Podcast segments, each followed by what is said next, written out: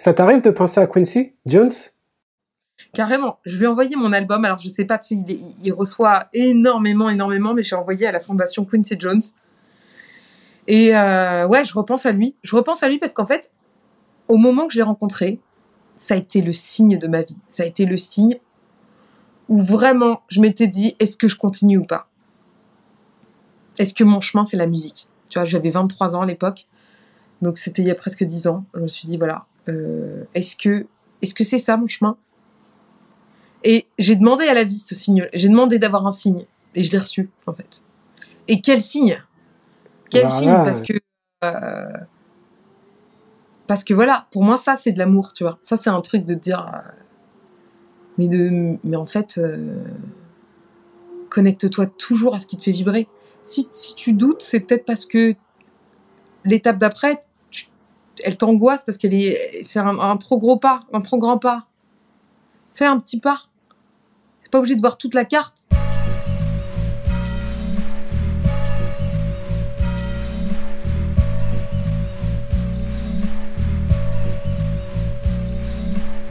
Bonjour à tous, j'espère que vous allez bien. Vous êtes sur Stay Tuned, bien évidemment. Nouveau numéro, nouvelle émission avec une nouvelle invitée, Sarah Lankman. Comment vas-tu?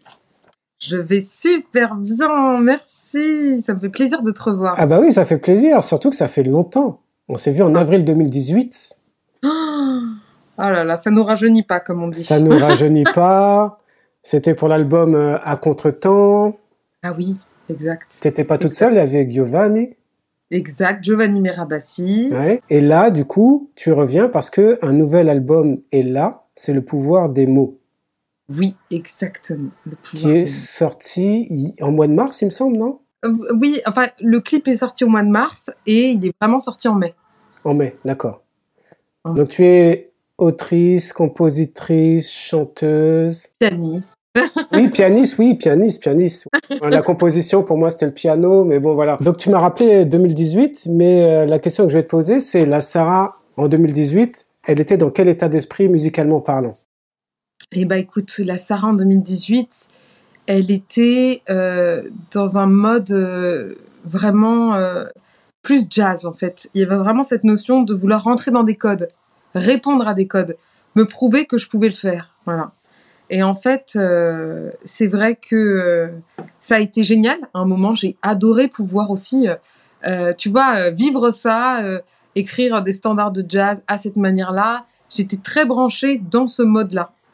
Mais en fait, je me suis rendu compte euh, que j'avais envie d'ouvrir tout ça. Et qu'en fait, ce qui me rendait heureuse, c'est de ne plus penser juste un style, mais de penser musique. Et donc la Sarah d'aujourd'hui, elle est plus ouverte, elle est moins dans les standards? C'est ça. Elle est, en fait, la Sarah d'aujourd'hui, elle fait du, du elle. C'est-à-dire que c'est un melting pot de chansons, euh, pop, euh, jazz. il y a même de la, de la musique de chambre, hein, parce qu'il y a un quatuor à cordes sur cet album. Euh, c'est un mélange de tout, en fait. Mais c'est toujours avec le fil conducteur de, de l'émotion. Le pouvoir des mots. Euh, je me souviens que sur le précédent, il y avait, il y avait cette thématique sur l'amour. On la retrouve là, peut-être de manière différente, mais il y a aussi d'autres thématiques comme euh, Paris, la foi. Complètement. Bah, c'est exactement ce que tu dis. C'est vraiment, en fait, le fil conducteur, c'est toujours l'amour, peu importe les formes que ça va prendre. Et la foi, en fait, c'est aussi la connexion aux êtres euh, euh, que l'on aime et qui ne sont peut-être plus là, en fait, tu vois.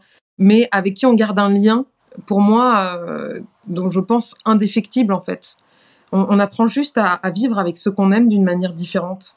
Mais on les aime toujours autant et on ressent aussi cet amour. Hmm. Avec euh, des inspirations Michel Legrand et, et Aznavour? Exact, exact. Bah, je suis revenue à mon rêve d'enfance et c'est vrai que Aznavour et Michel Legrand avec euh, les Demoiselles de Rochefort, euh, cette ambiance très colorée, euh, tu vois, l'idée en fait de cet amour, moi ce que j'aime c'est ce romantisme et dans le sens où ce que tu cherches te cherche aussi, tu vois. C'est-à-dire que en fait on se voit des fois seul dans notre position en train de se dire Oh, j'ai envie de ça, mais en fait on oublie que ce- ce dont on a envie a peut-être aussi envie euh, de nous. On est aussi une opportunité pour l'autre, en fait, tu vois, pour pour n'importe quoi, tu vois, de, de de ce que la vie peut nous offrir, quoi. Et ça, j'adore. J'adore cette connexion parce qu'en fait, on on n'est plus seul dans notre euh, vision des choses, mais en fait, on fait exister aussi autour de nous euh, ce, que l'on veut, on le crée, quoi. Il y a des mots qui nous enchantent. Et ceux qui nous ont défendus. Lorsque j'ai écouté cet album, bon, j'avais vu le clip, le mot qui m'est revenu, c'est euh, j'ai l'impression que tu t'es délesté avec cet album, comme si tu t'étais libéré de quelque chose. C'est ouais. Alors vraiment, t'es pas le premier à me le dire. C'est incroyable parce que c'est vraiment ça. Même j'ai retravaillé, tu vois, au niveau vocal. Euh, ma manière d'écrire, tout ça, c'est exactement ça en fait. J'ai, je me sens libérée. En fait, je sens comme une mise à jour moi-même. Je me sens plus moi-même, tu vois. Du coup, forcément, je me sens, euh, c'est plus facile, quoi. C'est plus libre. Euh, tu vois, il y a moins de contraintes. Parce que des fois, je pense que, je ne sais pas toi, mais on grandit aussi avec l'idée que euh, on se calque par rapport à ce qu'on attend de nous. On a envie d'être aimé, on a tellement envie d'être aimé que des fois, on, c'est comme si on était un rond, mais on essaie de se mettre dans un carré, tu vois. Et on se dit merde, pourquoi? Je comprends pas pourquoi je remplis pas les coins ou je sais pas quoi. Mais en fait, quand tu comprends que simplement t'es un rond, tu vois, et que en fait euh, t'es aimé parce que t'es un rond, tu vois. T'as pas à être quelqu'un d'autre qu'un carré, quoi. Bon, je suis partie peut-être très loin dans cette métaphore. Non, non, non, non, non, mais ne pas rentrer dans les cases et rester soi-même finalement. Oui, c'est ça. Créer ta propre case. Tu vois, tu crées ton propre code. Et ça, c'est un truc de fou parce que c'est vraiment cette notion du facile. Mon facile, en fait, n'est pas ton facile et ton facile n'est peut-être pas mon facile. Tu vois. Et ça, j'adore parce que quand je suis revenue à mon essence d'enfant, de mes dix ans, qui adorait écrire, euh, faire des poèmes, jouer euh, au piano, chanter, en fait, je suis revenue à ça. Et en fait, je me suis dit, et, si en fait, je suis dans ce qui est le plus naturel chez moi Et ben en fait, j'accède beaucoup plus vite à mon flow, à ma manière de transmettre mon émotion, et je suis moins bridée, tu vois. J'ai l'impression. Hein.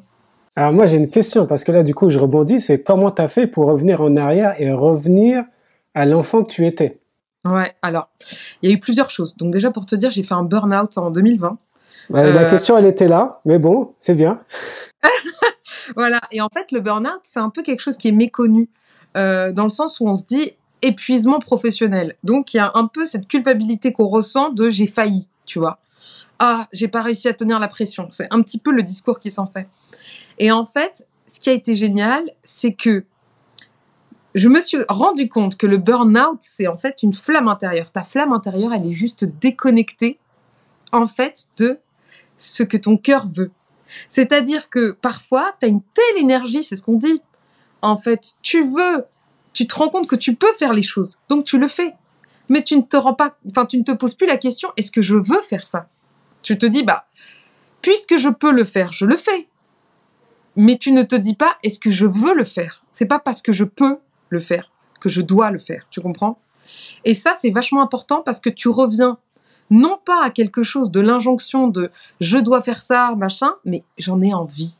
Et donc quand, quand tes actes, euh, tout le fait que tu te réveilles le matin est en fait imprégné de cette envie, de cette connexion avec les gens, de la manière dont tu interagis, dont tu crées, dont tu fais, et ben en fait c'est extraordinaire parce que c'est là où tu te délestes, tu vois. J'ai beaucoup travaillé aussi, je voulais te dire, avec euh, une hypnothérapeute qui est extraordinaire, qui s'appelle Hélène Tisman, qui est en fait musicienne, pianiste classique, et qui m'a vraiment aidée à un moment où en fait je ne savais pas, euh, j'avais beaucoup de mal à remonter sur scène, j'avais des, vraiment des attaques de panique et je me sentais oppressée, tu vois. Et en fait j'ai compris un truc. Tu sais, ça nous arrive tous des fois d'être angoissés.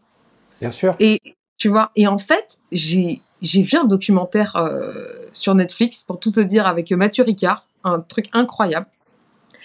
Et il y avait un moine, euh, non, un frère, euh, un, frère, je sais plus comment il s'appelait, David quelque chose, qui parlait en fait du mot angoisse. Angoisse, ça vient de la symbolique de étroit, être à l'étroit dans sa vie.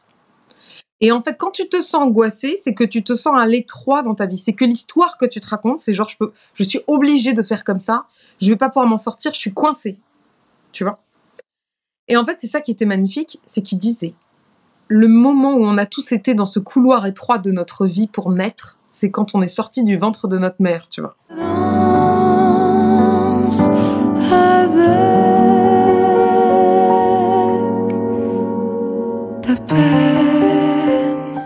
On s'angoissait, c'est simplement que c'est une manière de renaître de nous-mêmes.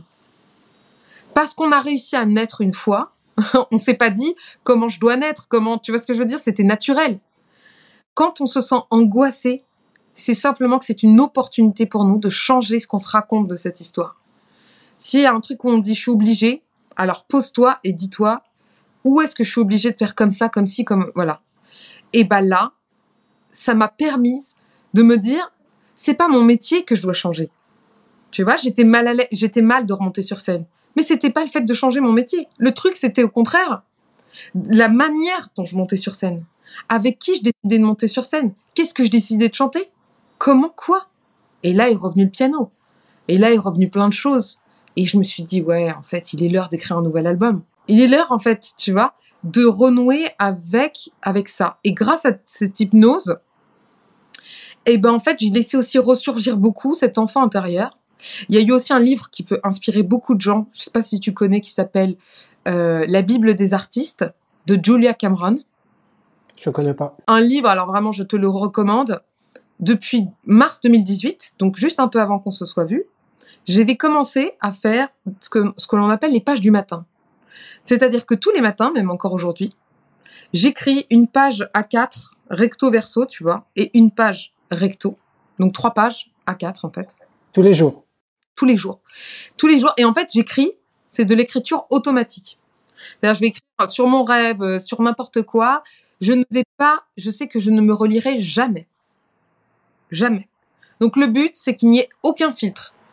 on s'en fout s'il y a un problème d'orthographe, pas d'orthographe. S'il y a des émotions, on ne juge rien. Si un jour je suis énervée, triste, joyeuse ou peu importe, j'écris. Et en fait, il faut le faire le matin. Pourquoi le matin? Parce que c'est une journée qui vient. Voilà, c'est le début de la journée. Tout est possible. Donc tu peux même poser, même comme une prière, qu'est-ce que tu as envie de te faire vivre aujourd'hui?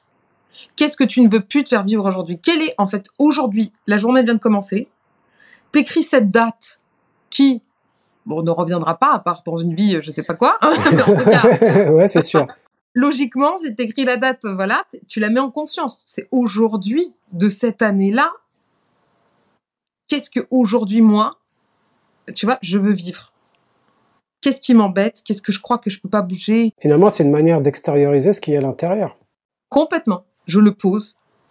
Je le pose et je le, et, je le mets un peu dans, dans, un pouvoir de décision, tu vois, euh, tout en étant en, en, co, euh, euh, en, je sais pas, en coexistence avec la vie. Mais en fait, euh, je pars peut-être très loin dans ta question, mais moi, ce que j'ai compris vraiment, c'est que je, c'est que nous sommes la vie.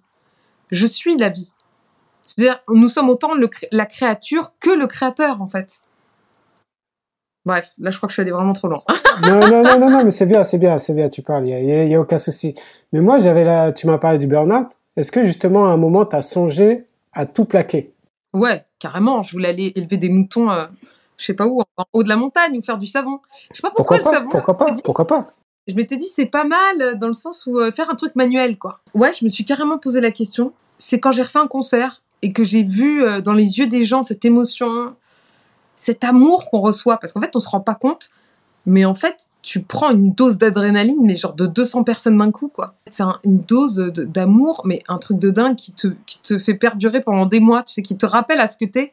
Je pense vraiment, je suis convaincue que les gens, quand ils viennent me voir, c'est pour l'émotion que ça les fait ressentir, mais surtout pour le fait que ça les connecte à eux-mêmes en fait.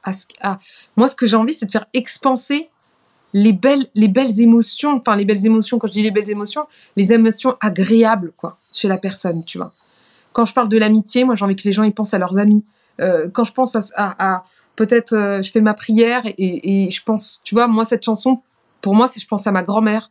Eh ben, peut-être qu'il y en a qui vont penser, je sais pas, à quelqu'un d'autre ou ça peut même être quelqu'un qui qui n'ont pas encore rencontré tu vois. Ça peut être un enfant qui n'est pas né, ça peut être qui va arriver, hein, ou, ou, l'homme de ta vie, la femme de ta vie, enfin la personne que tu as envie de rencontrer. C'est en fait c'est comme une fréquence.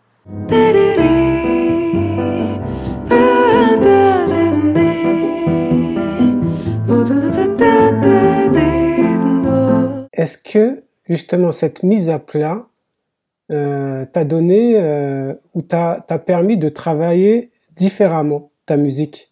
Ou d'avoir d'autres routines Ouais, complètement. Déjà, j'ai retravaillé euh, mon écriture. J'ai pris le temps de choisir mon écriture, de choisir les mots, de les, de les entendre, de les parler. Euh, je sais plus, je crois que c'était Flaubert qui avait un, un, truc où il disait tout haut ces mots.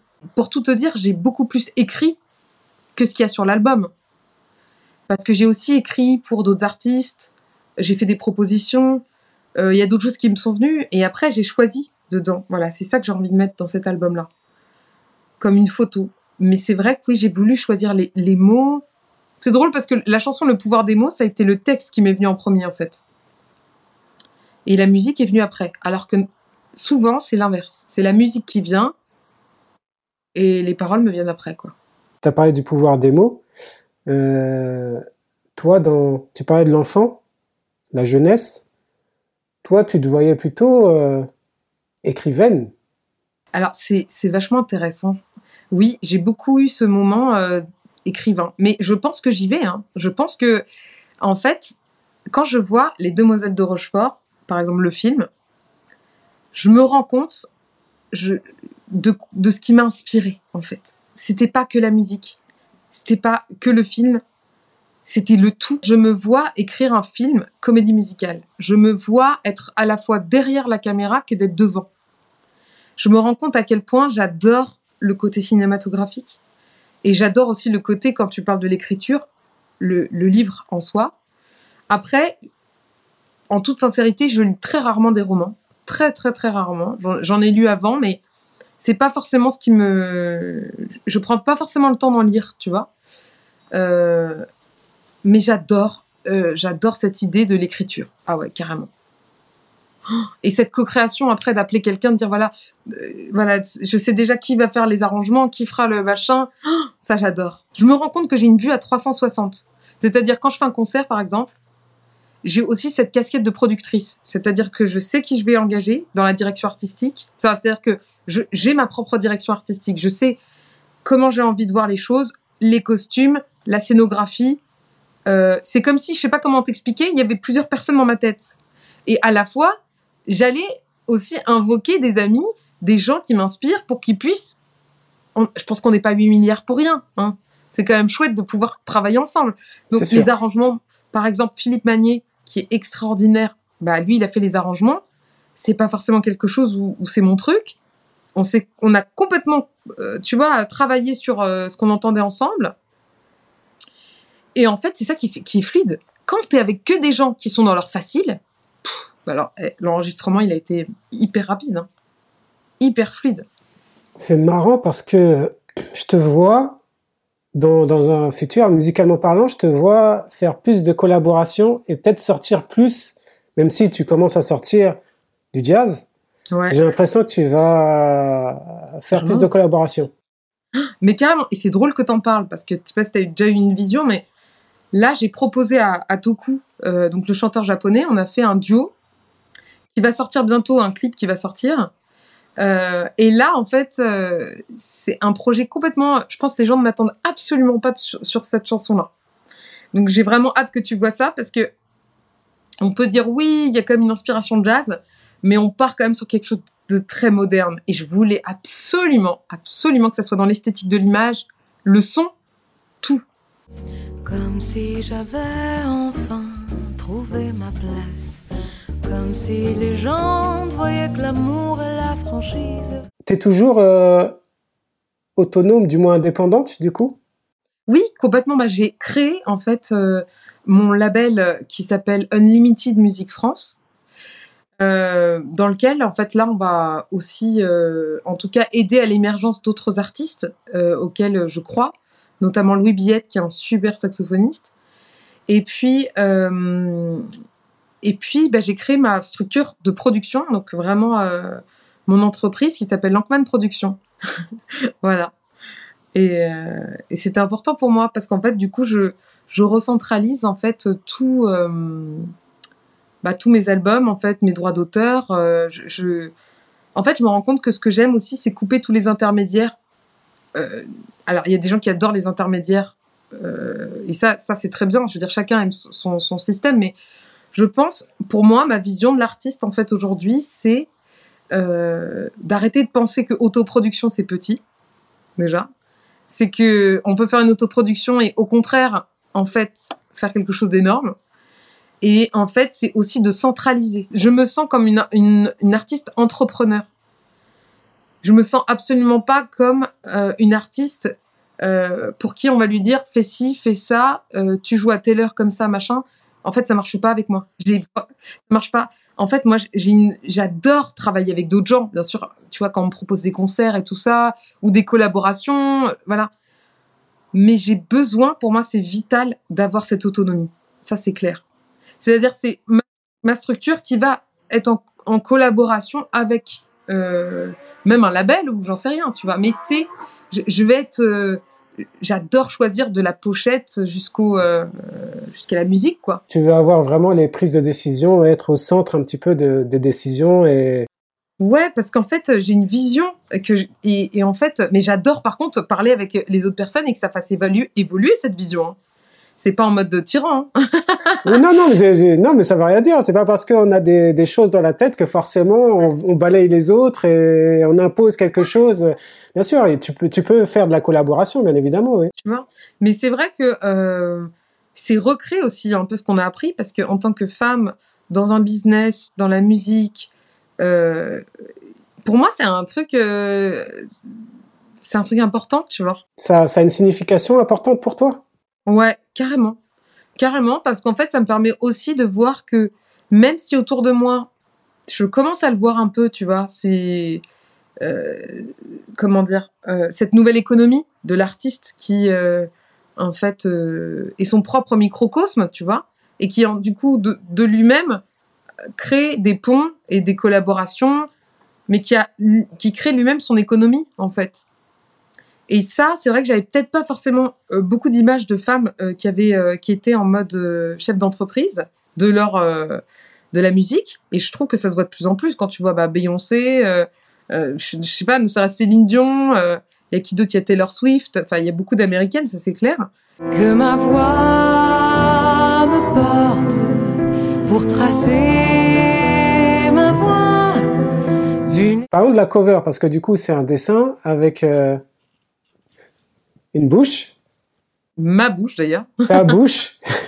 Ta bouche, on la reconnaît. Euh, le piano? Ouais. Du bleu? Ouais. C'était quoi l'idée? Alors, pareil, trop bizarre. Normalement, les pochettes, je les fais faire par des gens. Et là, j'ai téléchargé la pochette dans ma tête avant d'enregistrer l'album. Je j'arrêtais pas de voir des choses très euh, années 60, des trucs très cubisme, tu vois. Tout s'est fait mais euh, je sais pas comment expliquer. Euh, quand j'ai su que j'allais enregistrer, c'est la première fois que ça me fait ça. Dans, dans le même euh, moment, j'ai eu le titre de l'album et j'ai eu euh, la pochette. J'ai eu tout d'un coup, quoi. C'était un truc de fou. Et en fait, donc je suis pas forcément graphiste, hein, je suis pas, je suis pas dessinateur, hein, je, dessinatrice, je sais pas forcément dessiner. Hein.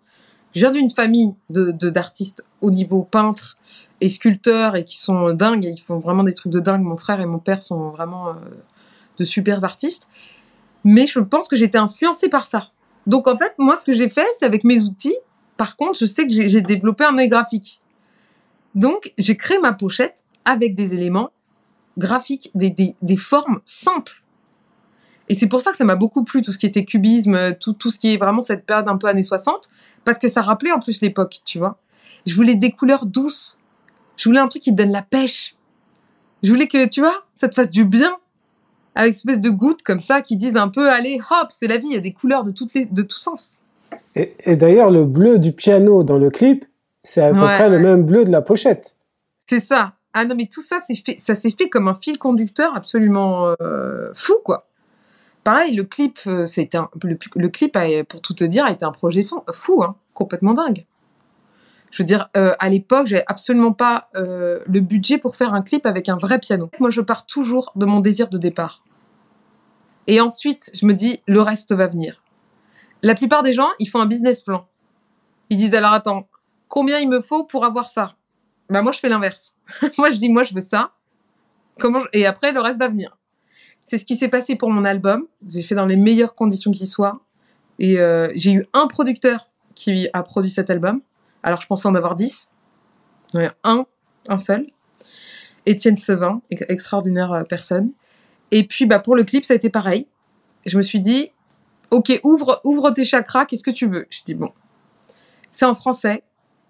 Moi, j'adore représenter Paris, j'adore représenter la France, mais même à l'international. Moi, j'adore chanter Paris à Istanbul, au Japon. Et bah, du coup, ce clip, je me suis dit, je vois un rooftop, je vois euh, un monument, c'est la Tour Eiffel, j'en sais rien, quelque chose. Et puis, euh, le piano, je me suis dit, mais en fait, euh, on pourrait très bien imaginer que ce soit un faux piano. On- Il y, a- il y a mon clavier, c'est un playback, donc on s'en fout. On peut imaginer quelque chose d'onirique qui n'est jamais, qui n'a jamais été vu, et de le créer, ce piano. C'est exactement ce qu'on a fait avec mon équipe. J'ai pensé au début à, à des fleurs, et puis en fait, au fur et à mesure qu'on a fait le briefing, ça a été des roses. Les roses rouges, je trouvais que ça faisait trop euh, romantique, mais genre euh, mauvais goût, quoi. Rose rose, ça faisait trop Instagrammable. Et en fait, est venu le bleu. Et le bleu, c'était parfait. C'était ce côté complètement. Tu vois, on voit jamais des roses bleues, quelque chose qui est un peu fou. Et tout s'est fait, en fait. euh, et tout s'est fait comme ça. On a tourné en plan séquence. Et en fait, euh, on s'est retrouvé sur un rooftop, un des plus beaux rooftops de Paris, qui est le drugstore de Publicis, avec la vue sur Ouais, le. ouais, je vois très bien. Le, l'Arc de Triomphe, tout ça, sur l'avenue des et tout, Champs-Élysées. ouais, et tout ça s'est fait grâce à des connexions, parce que moi je crois, aux, je crois aux connexions à- humaines. En fait, euh, j'ai donné des cours à, aux petits-fils des, des gens qui ont la terrasse il y a 10 ans de ça, quand je donnais des cours de Ah, piano à c'est l'époque. Comme ils sont fans de ce que je fais, bah, ils m'ont ils m'ont euh, mis à disposition euh, cet espace-là, en fait. Donc en fait, on a créé le piano, on a fait tout. Enfin, c'était. Et puis alors attends, c'était en février, donc il faisait très froid. Il fallait prier pour se dire, il fasse beau ce jour-là, parce qu'on avait qu'une date de libre, et que j'ai pas de la fumée qui sorte quand je chante. Tu sais qu'il fasse trop froid, quoi. Ouais, je vois très bien. Je vois très bien l'image. Ah ouais. Donc on a fait cinq prises. J'avais les doigts congelés, et c'était la bonne. Oui, je sais que ça passera. Parallèlement à ça, il y a aussi un recueil de poésie alors. Oui, ah bah merci d'en parler. Voilà, bah ça aussi, c'est connecté à mon rêve d'enfant. Dedans, il y a les, les paroles du dernier album, mais il y a aussi, euh, il y a aussi, euh, voilà, des poèmes que j'ai jamais montrés, qui reconnectent vraiment à, cet enfant en moi quand j'avais 10 ans, qui avait envie vraiment de d'écrire, de chanter, et cet amour des mots, comme une musique en fait. Et il est disponible sur mon site, parce que j'ai décidé d'en faire uniquement une série limitée, en fait, comme un objet collector. Je me suis posé la question est-ce que tu veux le mettre dans les librairies et tout ça? Mais en fait, je le ressentais pas comme ça. J'ai mis du temps à, à comprendre ça. J'avais vraiment envie de, de faire quelque chose, tu vois, de, de précieux, de rare, en, en série limitée. Voilà, donc si les gens le veulent, c'est sur mon site. Avec euh, dédicacé, en direct dédicacé, Personnalisé quoi. personnalisé. Mm, mm. C'est marrant parce que je t'écoute, je t'écoute, je t'écoute, je bois tes paroles et ça te fait rire. Mais j'adore, mais- La Sarah que j'ai vue en 2018 et celle de 2023, elle est- j'ai l'impression qu'elle est, il y avait une sorte, une sorte de spiritualité là qui est là, qui est présente, une sorte de foi, de flamme euh, que je capte, que je sens. Ouais, complètement. Ouais, je pense que euh, cette flamme, elle a toujours été là, mais c'est comme si elle était, elle est, elle s'autorisait peut-être pas à, à grandir, tu vois, à vibrer de toute sa puissance. Il y a un truc que j'ai compris aussi, je sais pas si ça te parle, mais tu sais, souvent en tant qu'artiste, ou même pas forcément en tant qu'artiste, euh, mais voilà, dans n'importe quoi, quand tu sens que tu as quelque chose à offrir au monde, et bah euh, parfois on, on nous fait croire qu'il y a quelque chose d'ego trip, tu vois, de, de l'ego qui dit euh, ah tu veux prendre la lumière, tu vois. Donc il y a, il y a aussi un truc qu'on a appris des fois de cette dualité entre les autres et soi. Mhm. Soit c'est les autres, soit c'est toi. Tu dois choisir. Et si tu es dans le cœur, en fait, souvent tu as la sensation que tu mets d'abord les autres et ensuite toi tu te mets après. Mais ce que j'ai compris, c'est qu'en fait, on nous a appris un peu cette notion de lumière. Tu sais, comme si tu avais juste le spot au-dessus de toi. Tu sais, tu as, la lumière sur toi et puis les autres, ils restent dans l'ombre. Donc, tu as peur de prendre la lumière. Tu te dis, bah non, moi, je prends la lumière, les autres, ils sont dans l'ombre. Mais moi, maintenant, ce que je crois, c'est que notre lumière, quand on l'autorise à vibrer, que ce soit dans la musique, dans l'art, dans l'écriture, dans même le fait de toi, ton art de mettre l'autre en lumière, en fait, et ben en fait, c'est comme un, un soleil. en fait, ça part de toi. Tu fais, en fait, en rayonnant, tu fais rayonner les autres. Donc il y a personne qui est dans la dans l'ombre, c'est impossible. C'est impossible que ta lumière en fait elle fasse du mal aux autres parce que souvent il y a un peu cette notion de j'ai peur de ma propre lumière, euh, tu vois. J'ai qu'on peut qu'on peut croire, mais en fait plus tu es dans ta lumière et plus tu fais du bien au monde, plus tu fais du bien aux autres. Et voilà. Surtout que je suis venu te chercher, hein. je suis venu chercher ta lumière. Hein. Ouais, oh, merci. Mais tu vois, on, on se fait rayonner ensemble. Oui, mais bien sûr, c'est collaboratif.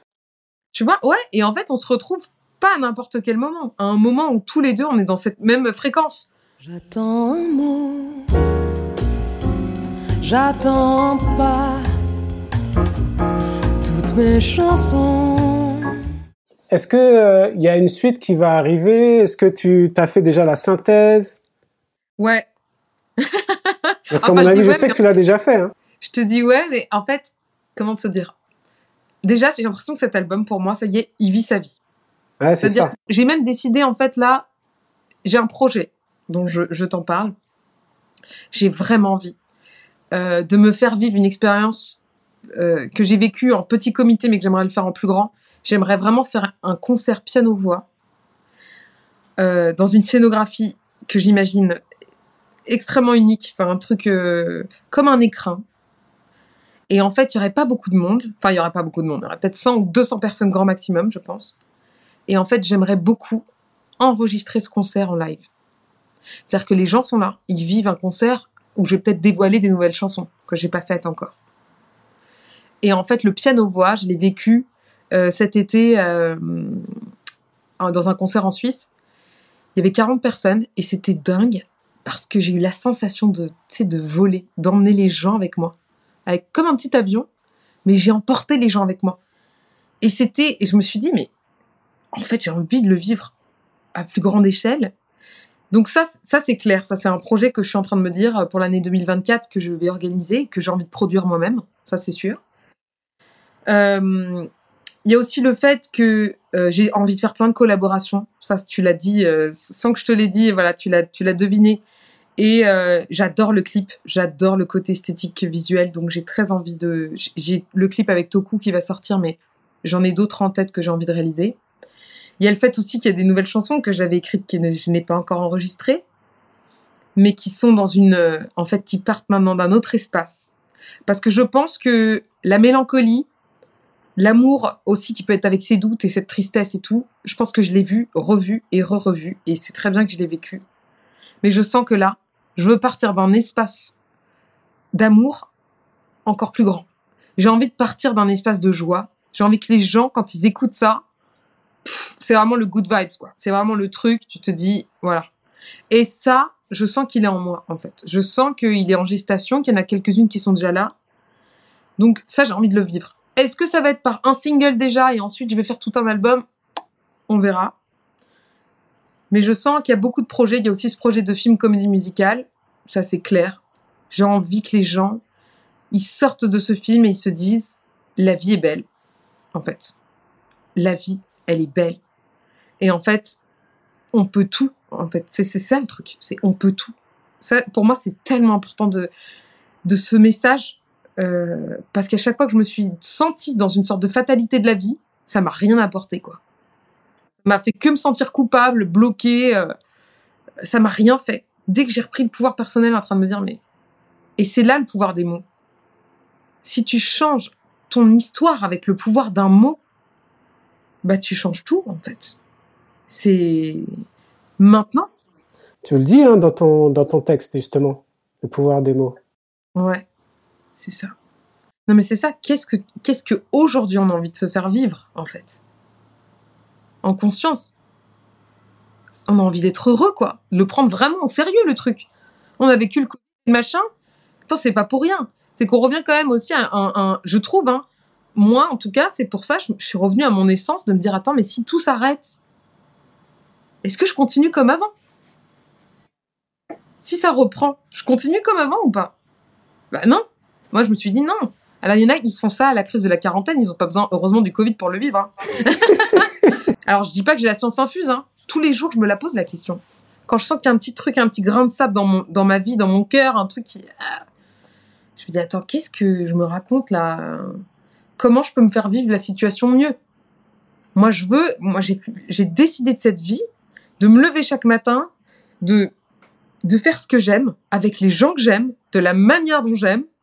Et en fait, je me rends compte qu'il y a une différence entre créer de l'effort et créer de l'énergie. Ouais. Quand je suis dans ce que j'aime, mon énergie, mais elle est illimitée, quoi. Je peux abattre des montagnes, mais je m'en rends même pas compte.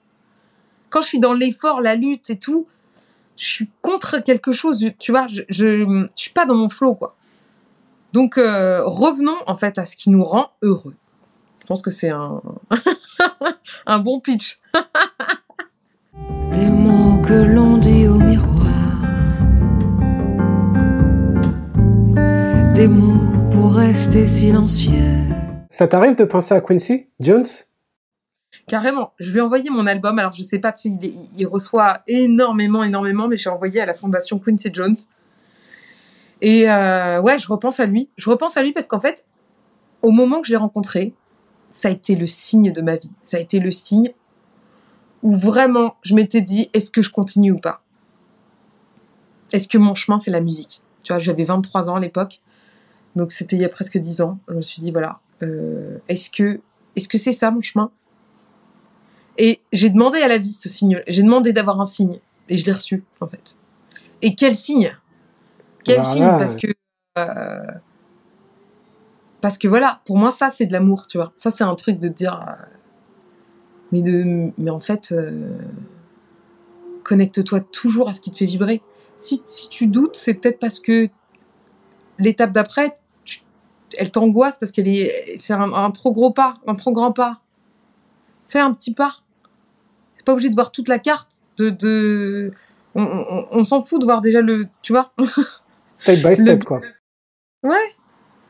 À part si tu as vraiment ton étape, ton objectif, tu te dis voilà, c'est ça, et puis le comment, c'est pas mon histoire. Et d'ailleurs, c'est vrai. Hein.